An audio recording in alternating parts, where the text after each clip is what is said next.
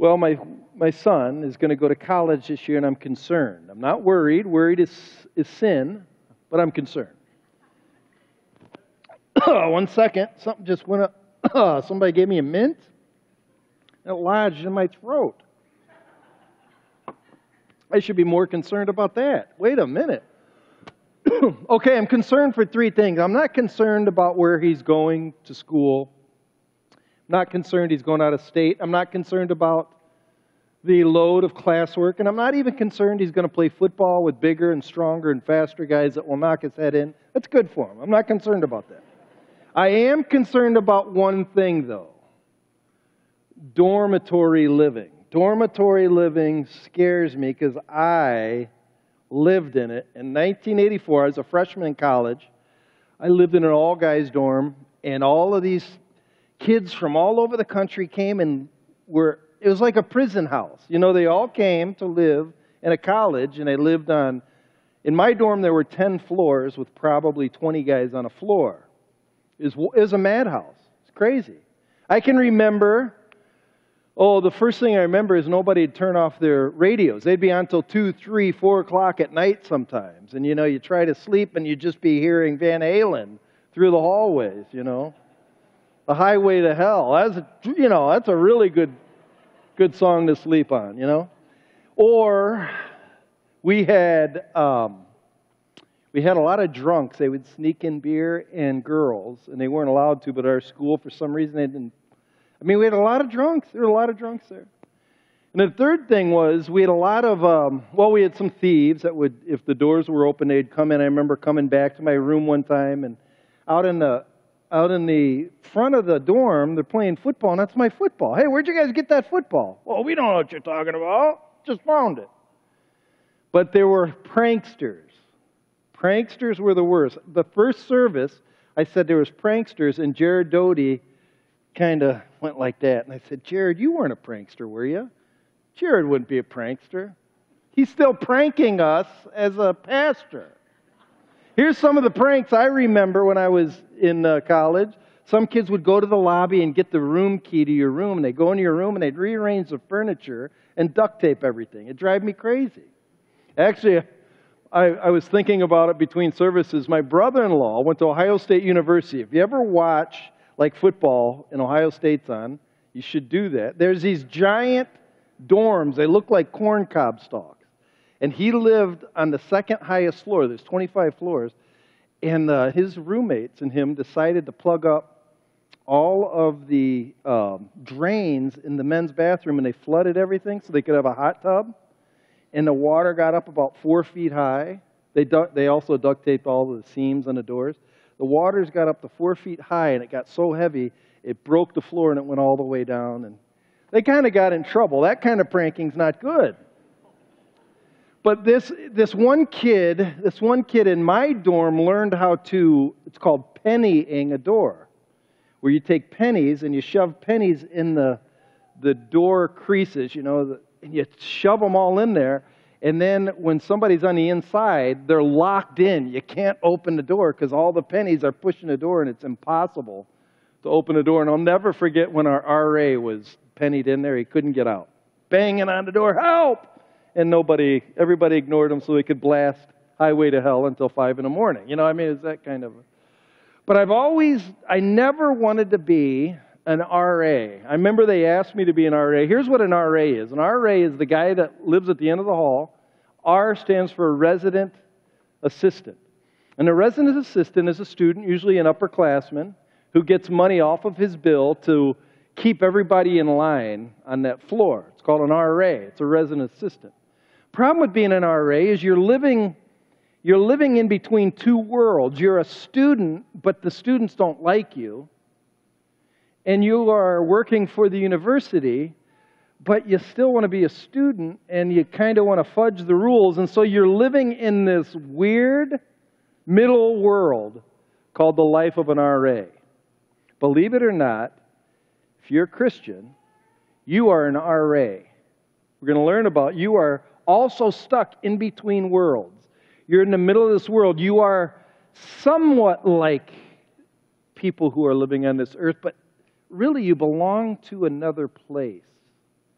And today we're going to talk about what does it mean to be an R A and how do you live as an R A on becoming an R A. And we're going to learn it from the life of Abraham. So if you can er- turn to Genesis twenty-three.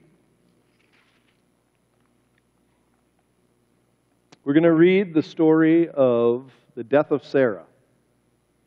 But we're going to learn more about what it means to be an R A. I'll read a few of the verses. Genesis twenty-three, verse one.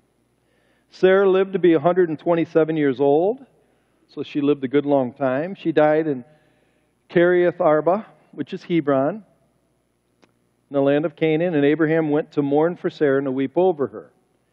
Verse three, Abraham rose from beside his dead wife, and he spoke to the Hittites, because the Hittites lived in the land. It's a group of people that dwelled, they set up residence in the southern part of Israel where Abraham was sojourning, or what that means is he was wandering and every once in a while setting up residence.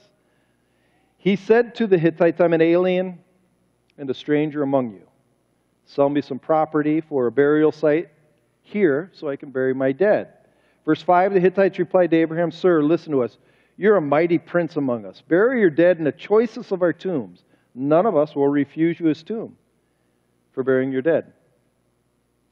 Then Abraham rose and bowed down before the people of the land, the Hittites. He said to them, If you're willing to let me bury my dead, then listen to me and intercede with Ephron, son of Zohar, on my behalf, so he'll sell me the cave of Machpelah, which belongs to him and is at the end of his field. Ask him to sell it. So he went to Ephron. They struck up a deal. Verse fourteen, Ephron answered Abraham, Listen to me, my lord, the land is worth four hundred shekels of silver, but what is that between me and you? Bury your dead. So you can buy my land, go ahead and bury him. So Ephron's field in Machpelah near Mamre, both the field and the cave in it, and all the trees within the borders of the field was deeded to Abraham as his property in the presence of all the Hittites who had come to the gate of the city. Afterward, Abraham buried his wife Sarah in the cave, in the field of Machpelah, near Mamre, which is in Hebron, in the land of Canaan. So the field and the cave in it were deeded to Abraham by the Hittites as a burial site. So in a way, here's the story. Might not be too exciting to most, but the story is about a death. It's about a tomb and buying the plot of land to bury the person in the tomb. Sarah, we find, is one hundred twenty-seven years old. She lived a long life. She had a lot of life with Abraham. They moved from Ur. Remember, Sarah was the one that was so beautiful that Pharaoh wanted to take her as his wife. Same one that Abimelech wanted to take her as his wife. Had uh, Isaac, because she laughed, named him Laughter. She had quite a life. Well, she died, and Abraham wanted a place to bury her. And we're going to learn he wanted to bury her specifically in the Promised Land. He found a nice piece of land, and uh, that nice piece of land was owned by Ephron the Hittite. Large area, it had a cave, it had a lot of trees. You can imagine it had like flowing hills, a nice place, place to, quiet place to bury those you love. This is in the city of Hebron. Today, Hebron is still there. The modern-day city of Hebron still brags that it has the Tomb of the Patriarchs, because in this tomb, according to Scripture, was buried Sarah and Abraham, Isaac and Rebekah, and Jacob and Leah.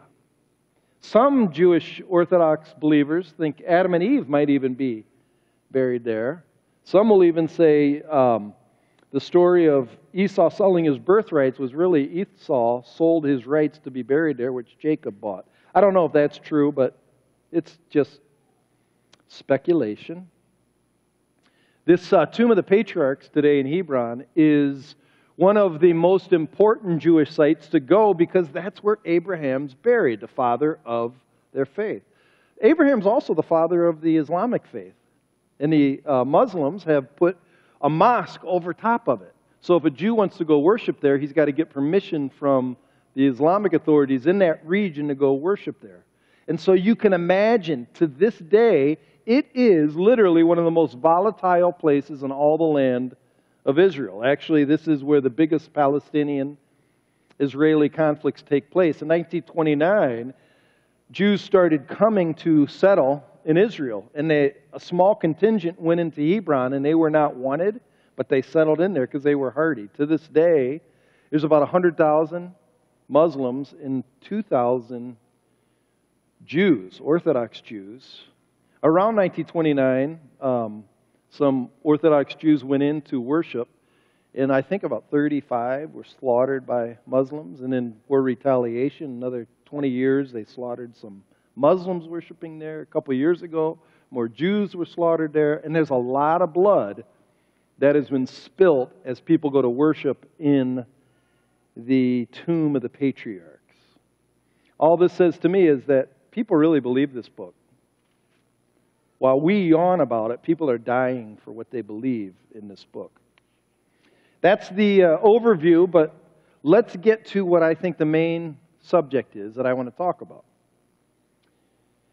In this book, there are two types of people, two types of people that lived during that time. And I believe there's two types of people, the same people in this congregation right now. So as I explain these two types of people, you have to decide which group are you a part of. There is going to be an R A and a P R.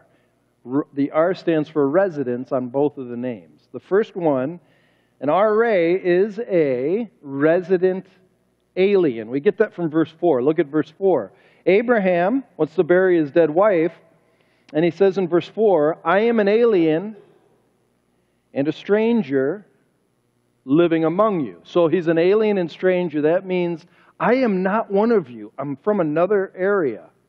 I have loyalties to a different place. I actually have loyalty to God, but I'm settled among you.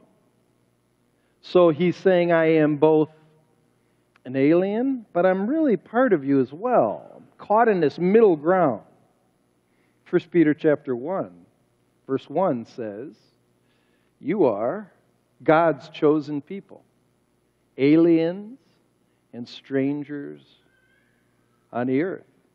You know how Jesus says it? He goes, Father, this is right before he died. He goes, Father, I pray for them, because they are in this world, but they are not of this world. So you, if you are, truly are a Christian, and the Spirit of God has dwelt in your life, you are an alien, face it. But you still look like a resident. You have the same styles, tastes, so you're caught in the middle. The other group here we call the permanent residents. The Hittites are a group of people that were pagan. They worship small g gods. But I say they're permanent because they are anchored to the soil. It's interesting. In the book of Revelations, chapter six, when Jesus comes back, it says, the kings of the earth scream to the mountains. They say, follow on us so we can hide from the fury of the Lamb. But that the Greek word means they are people that are anchored, clawed to this ground, to the soil, as if all of their dreams, all of their identity, who they are, they find in their being on this earth. They are find, they want all their hopes to be answered here. In their residence, they live here and they're going to die here. That's just who they are. When I went to high school, I went to this high school that was a uh, outside the city of Cleveland. It's called Bay Village. Bay Village High School, they did some studies. They said ninety-three percent of Bay Village graduates leave Bay Village and get a job in some other part of the country. And you sort of can feel it. When you go to Bay Village High School, people are rather transient. They aren't settled in. But it's completely different in Kent City. In Kent City, people often graduate, will stay here. And it's funny because I've been living here for a long time now. And I still don't feel like I'm really a Kent Cityan. You know those names, there's big names that are the Kent Cityans. And they always will be the Kent Cityans. But, ah, yeah, okay, I'm glad to have you, but you're really not. You know what I'm talking about. I know I shouldn't say that, but you, that's being a resident alien. You're here, but you... I still feel like I just moved in. You know, like, oh, hey, how long you staying, son? Well, your kids all grew up here, but good to have you. One of those kind of things, one of those kind of deals. So Which one are you? Are you an R A or are you a P R? Well, let's talk about it. It's because you'll live a certain way and you'll die a certain way. So let's first talk about, if you're an R A, how should you live? If you are a resident alien, how should you behave as you live in the land? And I got this little illustration because I think the ratio, green to red, red is called remnant. Red is, there's a smaller group of R As than P Rs. Most people are P Rs. So from Abraham's, Abraham's example, I believe there's two things, two ways you should live if you really are a resident alien. The first one is you need to be noble. You need to, you need to act, speak, and walk differently. You're God's ambassador. You're God's ambassador. Look at verse four. So Abraham's wife died. He's asking for a plot. He said, sell me some property for burial. So he goes to the permanent residence, and he said, I would, do you have a plot of land I could buy from you? Verse five, the Hittites replied to Abraham, sir, listen to us. You are a mighty prince. You are a mighty prince among us. Bury your dead in the choicest of tombs. So what's happening, there's some speculation they're trying to, um, they're trying to rip him off. But if you just read it at face value, here's what they're saying. Abraham, we know you. You aren't just a good man. There's a nobility to you. In fact, they probably heard the stories. Pharaoh scared of him. He took over. Do you remember there was a battle in Sodom and Gomorrah, and he fought these kings, and he, he won this huge battle with his men. He has a lot of flocks. And then this guy Abimelech, another king, wanted his wife, and he scared of him. He made a peace deal. So you know there's rumors and reputation about this Abraham guy. And I think they're like, this guy's different. Royalty drips from him. When people see you, would they say you are a uh, person of royalty? You're an ambassador of the King of Heaven? Second Corinthians five, sixteen to twenty says you are an ambassador. That means you are a high-ranking official of heaven sent here to represent the kingdom of God. That's amazing. Philippians three twenty says you, that's your citizenship. Go there a second. Philippians three twenty. That's in the New Testament.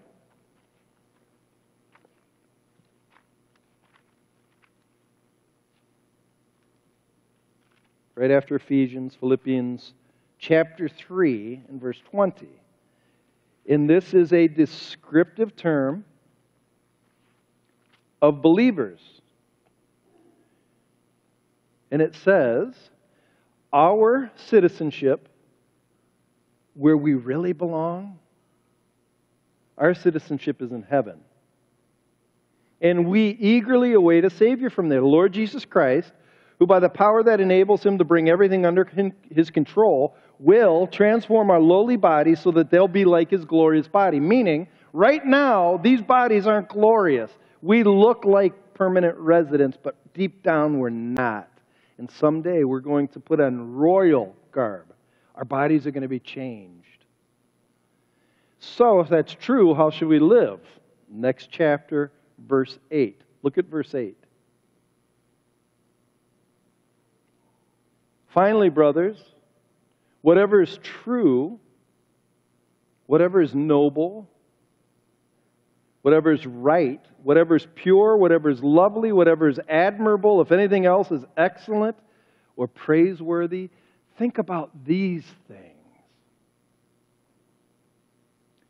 In reading that, I would, I would sum it all up saying, get your mind out of the gutter and start being a noble person. Why do Christians feel like they should be just as filthy, just as rotten, and just as rude to fit in? Why do, why do Christians, I mean, you've probably heard me, why do they laugh at jokes that are just terrible, like just gross? Remember, I, my dad growing up, my dad hated bathroom humor. You know, talking about pooping and farting and all that stuff all the time. And he'd go, Chris, will you just stop talking about that? Because we are made for better than that. We're made for better than that. I was thinking even about this.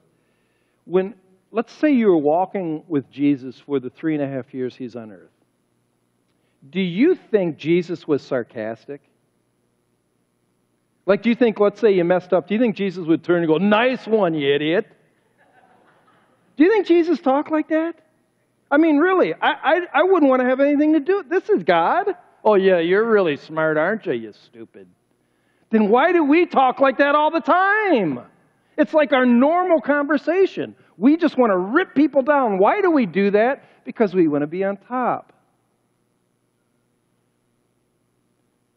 Act like you're noble. And then the second thing is I'd just say be respectful. And don't look for special favors because you're a Christian. If you go back to uh, Abraham in, verse, in chapter twenty-three, he is so respectful to the Hittites. He doesn't come up to him and say, you know what, someday this is going to be our land, you idiots, okay? So you better start treating me right. God's going to wipe you off the face of the earth. He doesn't do that. Watch what he does in verse four. He's kind. He's kind. He says, I'm an alien. Can you sell me some, some property? Verse seven, he's gracious. Abraham rose and bowed down before the people of the land. Verse nine, he's gracious. So he will sell the cave of Machpelah, which belongs to him. Ask him to sell it to me for full price. I'll, I'll buy it for full price. I don't need some Christian discount. You know, I'm part of, I want to settle in this land. I want to make honest contracts. I want to be an honest person. Verse eleven. No, he calls Ephron a lord. He uses a title of respect. Verse fifteen. It's an excessive price. Like, what's interesting is, look at verse fourteen. Ephron answered Abraham, listen to me, my lord, the land's worth four hundred shekels of silver, but what's that between you and me? There is some speculation he's taking him for it, like he's, he's selling it at a high cost. This is the most expensive burial site in all of Scripture. To buy the potter's field for Jesus, it was only thirty pieces of silver. This is four hundred. But you know what? Abraham says, all right, I'll pay it. Verse fifteen. Verse fifteen, four hundred pieces. Abraham and sixteen agreed to his terms, waited out for him, and he said it in all the Hittites so they couldn't say, that guy, that guy Abraham, he was a cheap believer. Do people ever say, you're a cheap, you're cheap because you're a Christian? I think Christians are always looking for deals. As a Christian, do I deserve special favor? Like, for instance, when, when people swear around you, do you go, just don't swear around me. Oh, it hurts my ears. Do you act shocked that non-Christians act like non-Christians? What's really interesting is, I like to use this illustration. Imagine at Speedway, a blind man drops his cane and walks into the window. And do you make fun of him? Look, that guy's walking in, what an idiot. No, he's blind. So's the non-Christian who sins. Have some compassion.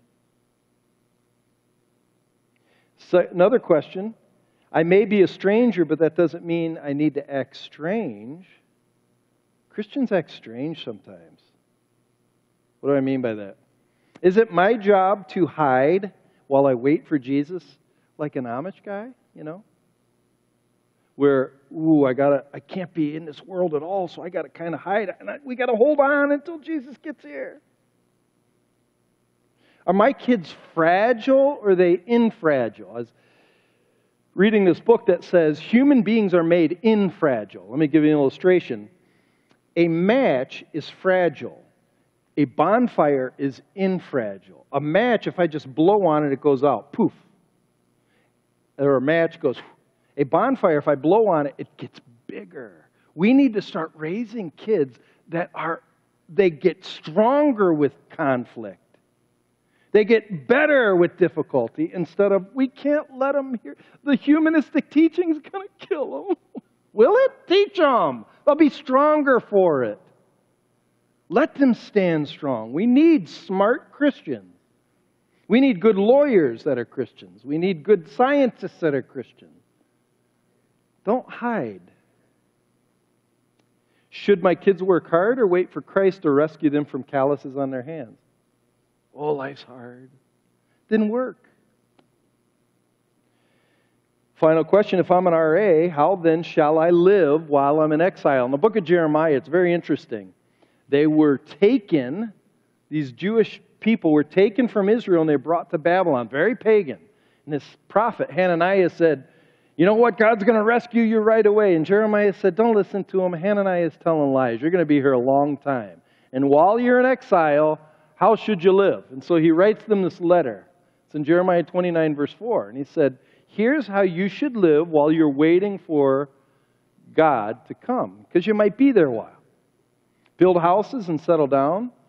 Plant gardens and eat what they produce. Marry and have sons and daughters. Find wives for your sons and give their daughters in marriage so that they too may have sons and daughters.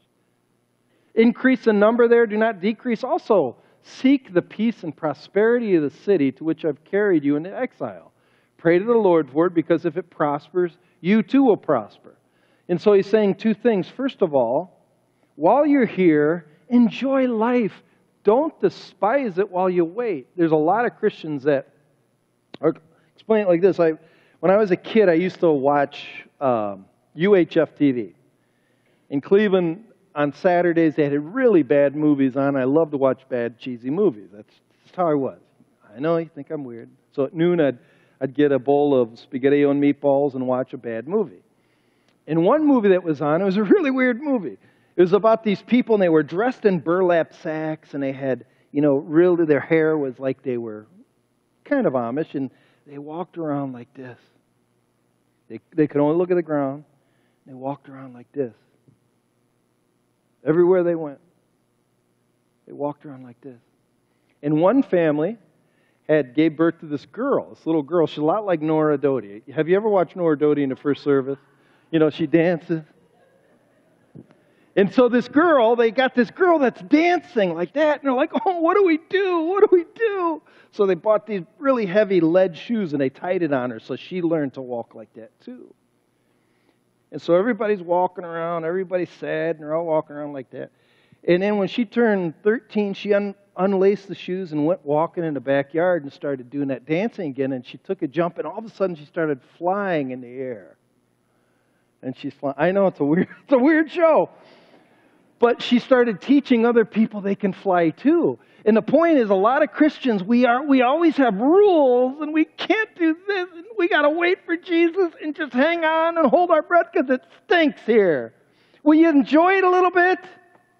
God made it for you too. Why don't you glorify God in your body with joy and life and adventure? I mean, in a way, when Ace is going to Papua New Guinea, man, he's going to see things that he's going to fly airplanes over these mountains that are like rainforests. He's going to get to eat big fruit and wrestle with snakes that might kill him. It'll be great! And then the second thing that says is pray. Pray for peace. Care, do you care about the people that live around you? Well, they're P R. Those people are mean. I'm... I just pray for Christians. Why? This saying, if it goes well for them, it's going to go good for you too. Like there's this, there's this, I, I thank God I have friends that truthfully help me be a little more balanced politically. And sometimes they say, do we care for the poor? Do we? I think we should. Do you care that there's sometimes abuse going on at the border? Well, how dare you? We need, I know we need protection, but we also should care. Like, for instance, sometimes some people, as a pastor, will say, no, I don't go to your church, and I don't necessarily believe in God, but somebody I love died. Could we use your facility for a funeral? No way. This is only for Christians. No, we, we help them.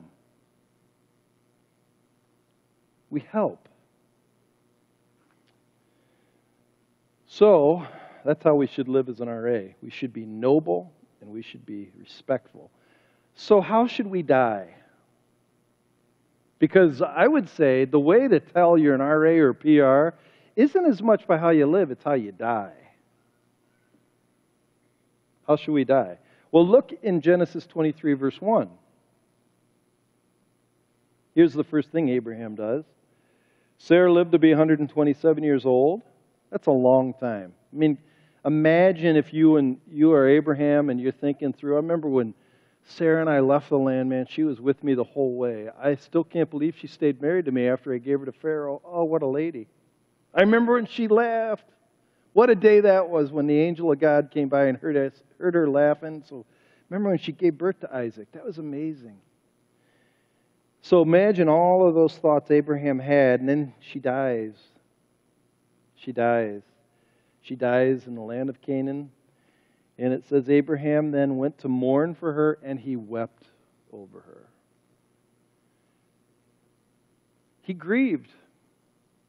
Grieving is both good and it's proper. It means you um, means you're human. It means that you hurt.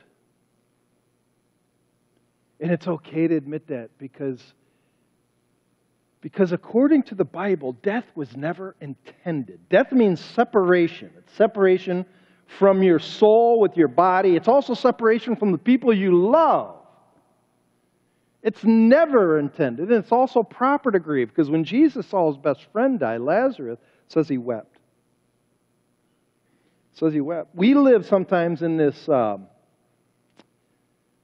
you know what? The sting of death is, where, oh, death is your victory. And you say it like that. Where, oh, death is your sting. It's, it's right there. The sting is still, it killed the person I love.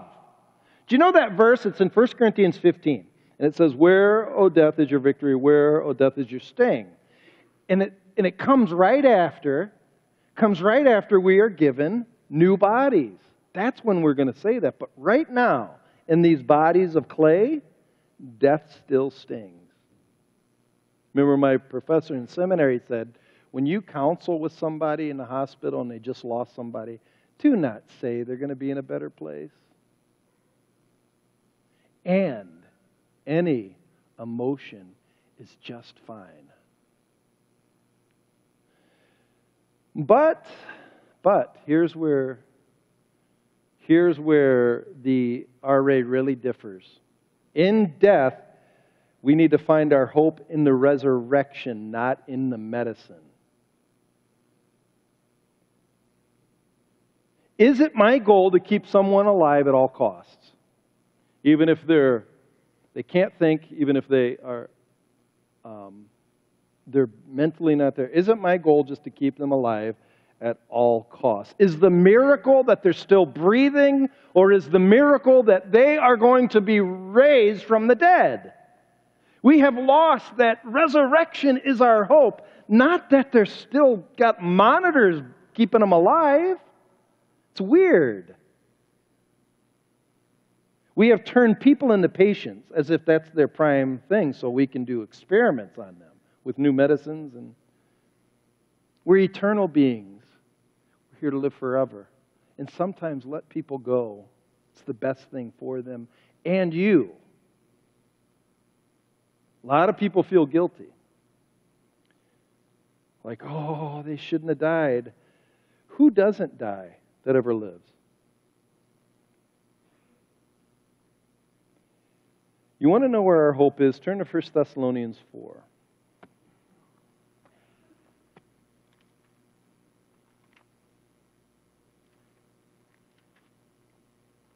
When it comes to death, here's our hope. And you'll see how it's written. First Corinthians, or First Thessalonians. Thessalonians is after Timothy. First and Second Timothy. Actually, it's after Colossians, before Timothy. I did that to see if you're listening. So First Thessalonians four, and look at verse thirteen to the end. And I've got it up here. This is a timeline of hope. So it begins, it says, we do not want you to grieve like the rest of mankind who has no hope. So it says, we do not want you, R A, to grieve like all the P Rs. The rest of mankind is another phrase for those who find their hope in this soil down here. And when death happens, did you know you're not going to have all your dreams come true down here? They just won't. And if you think they are and death happens, you're shattered. You're shattered.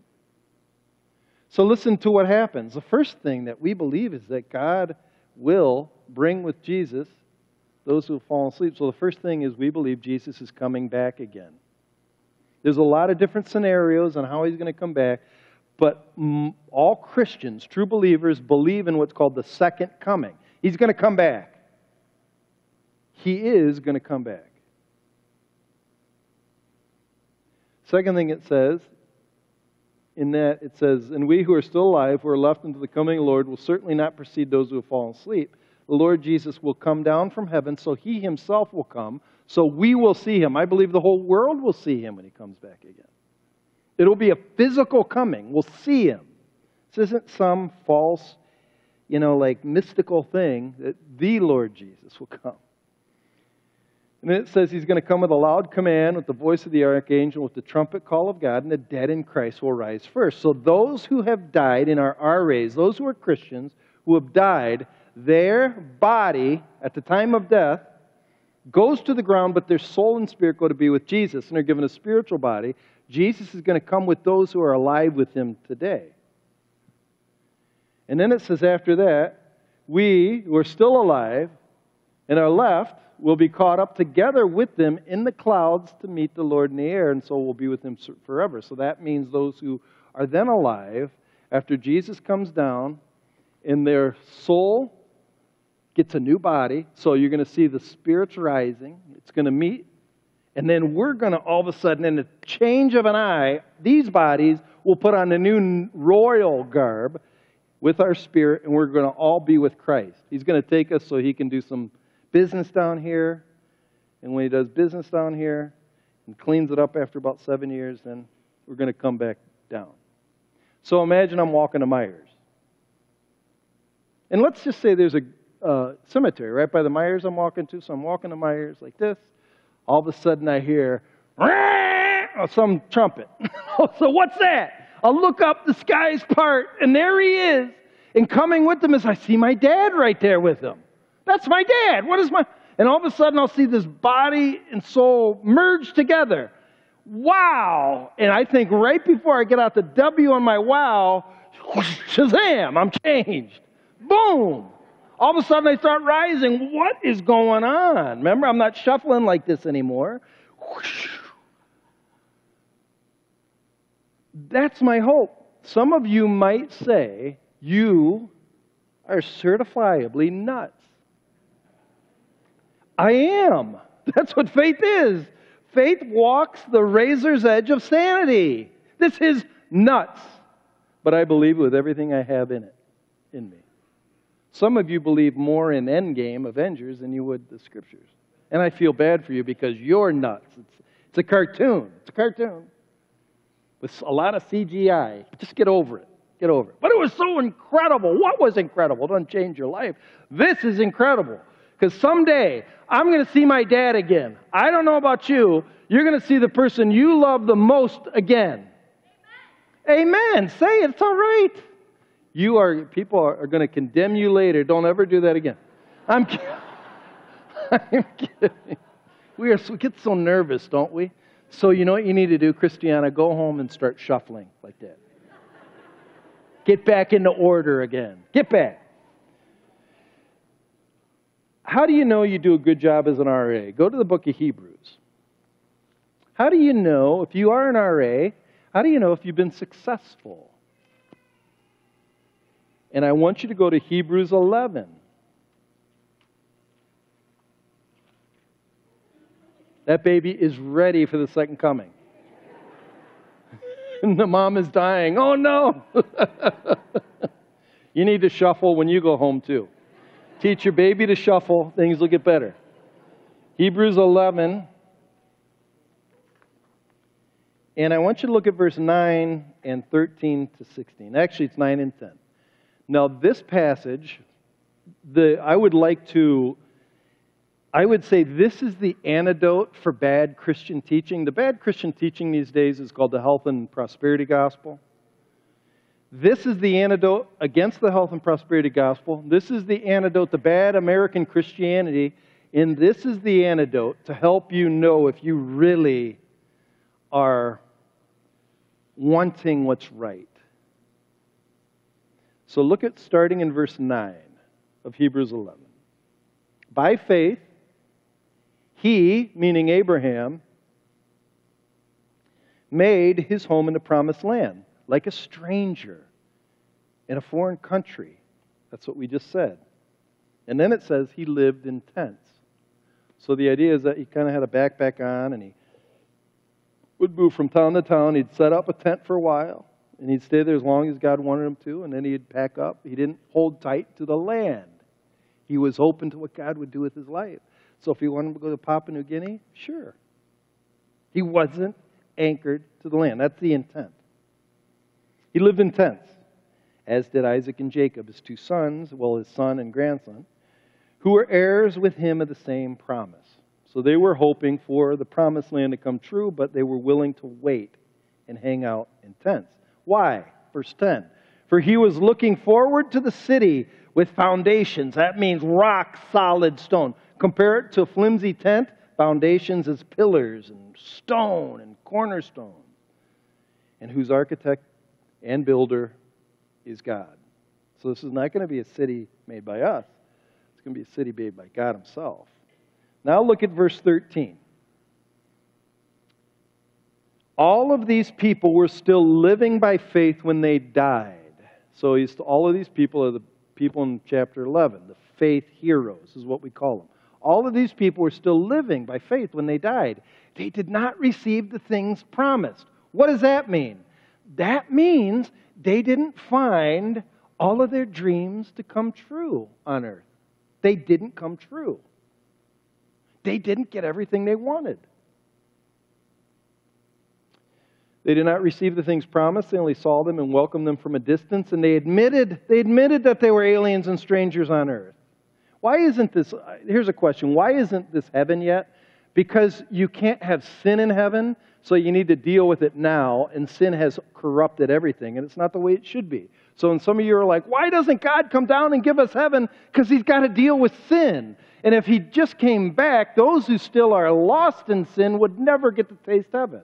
That's why. Keep reading. And they admitted that they were aliens and strangers on earth. Now watch this. People who say such things show that they're looking for a country of their own. If they'd been thinking the country they had left, they would have opportunity to return, meaning they can go claw back at the soil if they want. Instead, they were longing for a better country, a heavenly one. They're saying, that's what I want. I'm willing to wait for that. And if you're willing to wait for that, watch what your reward is. Therefore, God is not ashamed to be called their God. Are you a success? You want to know how you're a success? That God's not ashamed of you. That's amazing to me. In, the New, in the Matthew it says, if you shout that you are God's follower from the mountaintops, he's going to shout your name. But if you're ashamed of him, he'll be ashamed of you.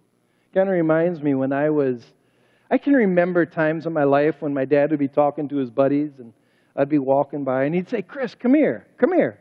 I'm like, what do you want, Dad? He goes, just come here. And I'd come up to my dad, he'd put his arm around me, and he'd say to his friends, he goes, this is my son. I love this guy. That's what that means. When you live a good life down here as an R A, God will say, come here, come here.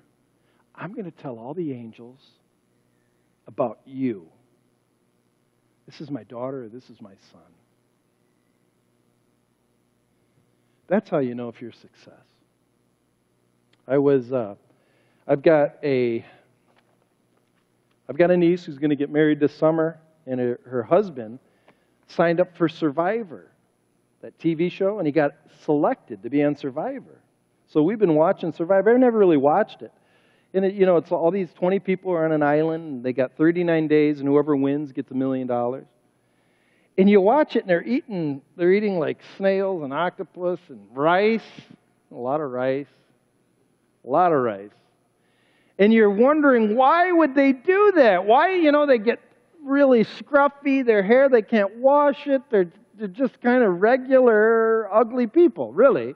Why would they do that? Why would they be willing to be exposed like that? Why? For a million dollars? Why would anybody be willing daily to deny themselves, give up themselves, and follow Christ for uh, having God not ashamed of me? it's worth it. If you're an R A, it's worth it. If you're a P R, everything I've said to you, something wrong with that guy. Something wrong with that guy. I'm looking for a Lamborghini.